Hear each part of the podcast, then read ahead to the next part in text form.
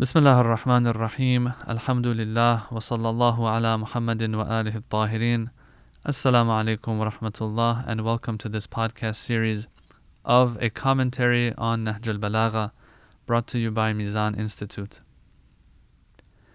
Khutbah number one of Nahj al-Balagha is a very famous khutbah, the first lines of which usually are used in Friday sermons a khutbah that encompasses many of the Islamic beliefs that we have. It talks about different topics in that regard. I just want to share with you a short list of some of those topics that will be discussed in this khutbah.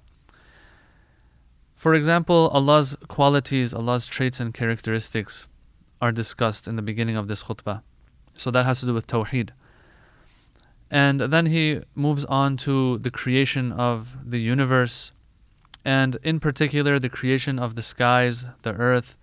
Then he moves on to the creation of the angels, and then on to the creation of Prophet Adam alayhi and the whole story of the prostration of the angels to Prophet Adam, and the objection of Iblis, and then finally the dissension of Prophet Adam alayhi to earth. The khutbah goes on to speak of the prophets in general and them being chosen as prophets and the reason for why they were made prophets. And then the prophethood of our holy prophet Muhammad sallallahu alaihi wasallam. And then the greatness of the Quran and its significance and the importance of the sunnah of the holy prophet sallallahu alaihi wasallam. And then finally, he also speaks about out of the furu'ud-din, those uh, branches of the faith, he speaks of Hajj and the importance of Hajj and discussions in that regard. That is an overview of this khutbah. And so let us begin with the first part or the first section of this khutbah that has to do with God, it has to do with theology, which theology means the study of God, and you know the characteristics and traits and qualities of God. So there are about 12 qualities of God that are discussed in the first part of this khutbah that have to do with that has to do with Allah subhanahu wa ta'ala. Out of these 12 qualities of Allah subhanahu wa ta'ala, the first three are speaking of how no one can ever praise Allah and fulfill the praise of Allah the way He deserves. The second set of qualities, which is two of them, the Imam he speaks about how it's not even possible to understand the greatness of Allah subhanahu wa ta'ala to be able to describe him. Then the next four qualities that are discussed in this section of the khutbah are speaking about how the essence of Allah subhanahu wa ta'ala is just infinite. And there's no way that one can understand and wrap their head around it. So, in other words, it's as if, like, if we can't praise Him properly, it's not our fault. It's because He's just so great. And then finally, the last three traits and qualities of Allah that are discussed, they have to do with Him and His creation and just illustrating that He is so great and how we know He's so great through His creation. Because sometimes you can understand the greatness of someone by just looking at their essence. Sometimes you look at how great what has emanated from them, what has come into existence from them. Look at how great that is, and then you can understand and deduce from that how great the one who created and the creator is. So that'll be 12 traits, 12 qualities of Allah that are discussed in the beginning of this khutbah. And so the khutbah begins Alhamdulillah alladhi la yablughu midhatahu al All praise is due to Allah, the one who the praise of those who want to utter his praise, the ones who speak. Al qa'ilun means anyone who says anything, but in this context it means those who are trying to praise him. The one who the praise of those who want to praise him can never reach what it's supposed to, the point it's supposed to. They are trying to reach his ultimate praise and fulfill the praise of God, but they will never be able to. Whoever tries to praise Allah the way He deserves to be praised will fail in doing so, in other words. Alhamdulillah الذي لا يبلغ مدحته القائلون. This reminds us of a famous hadith by the Holy Prophet sallallahu where he says, when he's speaking to Allah, he says that, O Allah, ma arafnaka haqqa ma'rifatik. That, O Allah, we have not been able to have ma'rifah of you, understand you, have cog- proper cognition of you the way you deserve. In other words, we have not been able to grasp you for what you are really. And so when you read this line, you get this feeling that okay, this there is a tone here that the prophet has as if this is something that is expected of us, as if the prophet is scolding himself and everyone else because they have not been able to gain the proper ma'rifah of Allah subhanahu wa ta'ala the way he deserves. So a question here begs to be asked, and that is wait a minute, why is the prophet upset about this when something like this might not even be possible? The question is, is that even something that is expected of us? To have a proper ma'rifah of Allah the way He deserves, because that's impossible. And so the answer to this is probably that these types of statements, these types of lines that we find by the Imams or by the Holy Prophet sallallahu are maybe to remind us, to remind us of how we should never become arrogant and think that okay, my I'm a philosopher, for example, I'm a theologian, I'm a person who recites the Quran every day throughout the day you know, I have a good understanding of the tafsir of Quran. So as a result, I have a proper ma'rifah and understanding of God. Statements like these, lines like these, sit us down and put us in our place and remind us that if the Prophet is saying this about himself even, then who am I as a scholar, as a theologian, as a lecturer, as whatever it is, to think that I have understood God the way He really is and the way He deserves? And so I would say that this is not an expectation of us to have a ma'rifah of Allah that He is deserving of, because that's not even possible. But there is something important here to remember, and that is that in the Quran we have something else regarding Allah that is said and that is expected of us. That we're supposed to do in regards to Allah the way He deserves. If the Prophet ﷺ, he says, Ma arafnaka haqqa ma'rifatik, that we, O Allah, do not have a ma'rifah of you the way you deserve. And then we say that, okay, but this is not something to expect anyway, but there is something out there that will be close to this that is expected and is possible, one can say. And that has to do with a verse of the Quran. Verse 102 of Surah Al Imran. It says, Ya ayyuhalladhina amanu. اتقوا الله حق تقاته ولا تموتن إلا وأنتم مسلمون That O you who believe, have taqwa of Allah, beware of Allah, be wary of Allah. Have the taqwa. Taqwa usually it'll have different equivalents that people like to use. Some will call it God wariness, some would some will say to be God conscious, some will say to have fear of God. All in all, brothers and sisters, this is something that I always say. Whatever you take the equivalent to be, the more taqwa a person has, practically speaking, the less they will disobey God. This is something that our scholars explain. This is something that's common sense. When you fear someone, when you're more conscious of someone, what will you do? You'll be more careful not to do something to make them upset, correct? And so when we say you have to have taqwa of Allah, practically for us, what that means is that we are going to follow His commands, follow His wajib and haram, and observe those as much as possible. The more we follow His commands and observe them, the more taqwa we have. This verse of the Quran, it says, Ya ayyuhalladhina amanu, ittaqullaha haqqa tuqatihi. Have taqwa of Allah the way He deserves for you to have taqwa towards Him. In other words, you have to try your best to be as obedient a servant as you can towards Allah subhanahu wa ta'ala. It's interesting how this expectation is there because the Quran is saying it.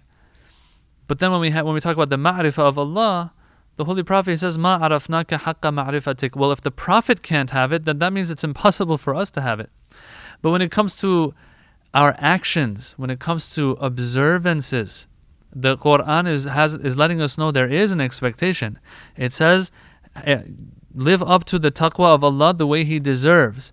I would say that means what that means for us is that we need to try our best to be as observant of servants we can be. To try our best to reach a point where we we have taqwa towards all the wajib and haram of Allah to, until a point inshallah that we are obedient to Allah 100%. And that is possible. Someone might say, well, that's that means we have to be infallible. No, it doesn't necessarily mean that we have to be infallible. Some a person can also sometimes make mistakes, but then they do tawbah. Tawbah is part of taqwa. Anyway, this is a long story and it's not um, relevant to the khutbah itself. This is just something on the side that I wanted to mention in regards to that line by the Holy Prophet, Ma arafnaka haqqa ma'rifatik, that we have a verse in the Quran that has the same wording, and it, as a result, we feel that we can say that there is an expectation for us to uh, live up to the taqwa of Allah. But the ma'rifah of Allah, if the Prophet can't have it, then what's for sure is that uh, we won't be able to have it either. And if the Prophet is saying that I don't have it, what we can say is that um, it's not going to be possible for us. Okay, let's go back to what we were talking about. If the Holy Prophet sallallahu he says, "O oh Allah, we will never, or we were not able to understand you, have cognition of you the way you deserve," then that's when this line of Nahj al-Balagha makes more sense. Imam Ali alayhi salam, he says, Alhamdulillah alladhi la yablughu midhatahu al-qa'ilun. All praise is due to the one who, those who even try to praise God will never be able to do it properly, the way he deserves. Why is that the case? Because of what the Prophet ﷺ said. He said we can never gain the ma'rifah that we're supposed to towards Allah subhanahu wa ta'ala. Well, if you can't gain ma'rifah of Allah the way he deserves, then as a result, you won't be able to praise Him the way He deserves. Because we have to understand to praise something properly means that you have to have an understanding of all of the praiseworthy aspects of that thing. If we can never have proper ma'rifah of Allah, that means actually we can never have proper madh or hamd of Allah, proper praise of Allah subhanahu wa ta'ala. Now, this brings me to two hadiths that I want to share with you that are relevant to this idea of not being able to fulfill anything that has to do with Allah subhanahu wa ta'ala properly. Number one, this first hadith is by Imam Ja'far as-Sadiq alayhi salam. It says that Allah subhanahu wa ta'ala, He revealed unto Musa alayhi salam that, O Musa, I want you to fulfill my gratitude, my shukr, the way I deserve. So look at what the Prophet, he says, Prophet Musa alayhi salam. He says, O Allah, how am I supposed to do that when I know if I ever try to show my gratitude to you, show my shukr to you, anytime I get the opportunity to thank you for whatever you've given me, this thankfulness itself is a blessing by you. This is like deep stuff, brothers and sisters. Prophet Musa says, How can I thank you? I have come to this understanding that I'll never be able to thank you properly. A reason for that is because I know that even thankfulness itself is from you, and I should be thankful for that thankfulness. And so it'll just infinitely regress to say, I want to be thankful to Allah, but if I'm going to be thankful to Him, I have to be thankful for being thankful to Him. But then again, I have to be thankful for being thankful for being thankful to Him. And it just goes on. So, how am I even going to be thankful to you, O Allah, in a way that I've properly showed my thankfulness to you. It's not possible the way you deserve. You see, brothers and sisters, we had the line by the Holy Prophet Muhammad He said, "Ma arafnaka haqqa ma'rifatik." It's not even possible for me to have a proper ma'rifah of you, and so we said, then we can't have a proper praise of Allah. Here, Prophet Musa alayhi is saying, I can't even be properly thankful, oh Allah, because that would mean that I would have to be thankful for my thankfulness, and then it would just keep going on and on like that. And so, what is Prophet Musa doing here? The one thing he is doing is that he's acknowledging that, oh Allah, I can never do that. You're telling me to be properly thankful of you the way you deserve. I can never do that. And so Allah says, Ya Musa, according to the hadith, Imam Sadiq, he tells us, he says that Allah then said, Ya Musa, al-ana shakartani, hina alimta anna dhalika minni. O Musa, now you have actually lived up to the shukr, the thankfulness that I expect of you. When you knew that even thankfulness itself comes from me. Subhanallah. So, what I'm trying to illustrate here, brothers and sisters, is that all in all, we have to always understand that we will never be able to do it the way it's supposed to be done, the way Allah deserves for it to be done. Or, for example, we have that famous hadith in which it says that Imam al Kadhim alayhi salam, he said to one of his sons, لِبَعْضِ وُلْدِهِ that Ya bunayya alayka bil jidd لا تخرجن نفسك عن حد التقصير في عبادة الله فإن الله لا يعبد حق عبادته that Imam al-Kadhim told one of his sons or maybe some of his sons that O oh my son when it comes to the worship of Allah subhanahu wa ta'ala don't you ever think that you've done a good job there. You're always going to be falling short of worshiping Allah subhanahu wa ta'ala properly. Why? Because Allah can never be worshipped the way he deserves. So why is the Imam even telling his son this? Well, I want to say that when we acknowledge that my ibadah is ne- nowhere close to what it's supposed to be, it seems that that's when Allah actually accepts it from us. The same way He accepted Prophet Musa's shukr when Prophet Musa said, I can't even fulfill the thankfulness that I'm supposed to. So when it comes to the ibadah of Allah, when it comes to the shukr of Allah, when it comes to ma'rifah of Allah, when it comes to hamd of Allah, when it comes to all these things, what we need to understand is that, oh Allah, and, and really admit to Allah, is that, oh Allah, I just can't do it the way you deserve. Please accept from me whatever I have to offer you. And finally, the second hadith that I want to share with you before I end, which is also an interesting hadith, and it, I think it has a message for us. That it says that um, Imam Sadiq alayhi salam, he came out of the masjid once, and he had lost his ride, whatever it was. Was it a camel? Was it a horse? Was it a mule? Let's just assume it was a mule or something, okay?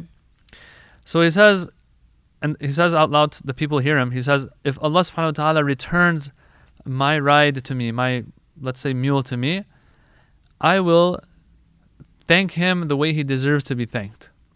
And so after a while, they find the mule, and he says, Alhamdulillah. So everyone's like waiting to see what he's going to say. And he says, Alhamdulillah.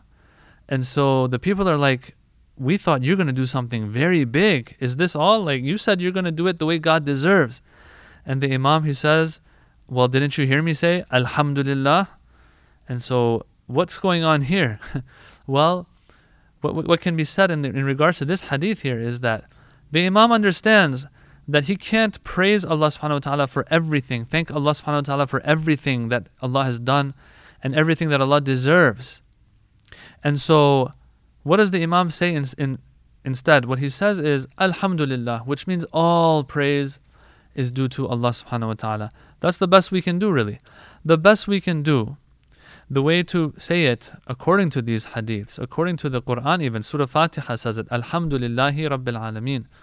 That we just at least say all praise is due to Allah subhanahu wa ta'ala. Now, Imam al, Imam al-Sadiq alayhi salam, when he says Alhamdulillah, he has according to our Shi'i mainstream belief, he has all the ma'rifah a human being can have of Allah subhanahu wa ta'ala. So he's gonna when he says Alhamdulillah, he is taking into consideration all of the ma'rifah of Allah that a human being can have, and as a result of that he is saying Alhamdulillah, all praise is due to Allah, all thanks is due to Allah. Now a person like me will say Alhamdulillah, I have a very, very, very limited understanding of Allah and the greatness of Allah and the re- different reasons why Allah deserves thankfulness and praise. So if I say it, it's going to be a flawed Alhamdulillah. But when the Imam says it, of course, it's going to be the most complete form of that. But at the same time, at the same time, Imam Ali in Nahj al-Balagha, he's saying, Alhamdulillah alladhi la yablughu midhatahu al-qa'ilun. No matter how much we try, though, at the end of the day, we will never be able to reach that point. Even the Holy Prophet is admitting that, Oh Allah, the way you actually deserve is not going to happen. But yes, Imam Sadiq is letting us know in this hadith that if anyone's going to get it right and going to get as close as they can to what it is to get it right, it is going to be the ma'sumin, the infallibles. Walhamdulillahi Rabbil Alameen. Wassalamu alaikum wa rahmatullahi wa barakatuh.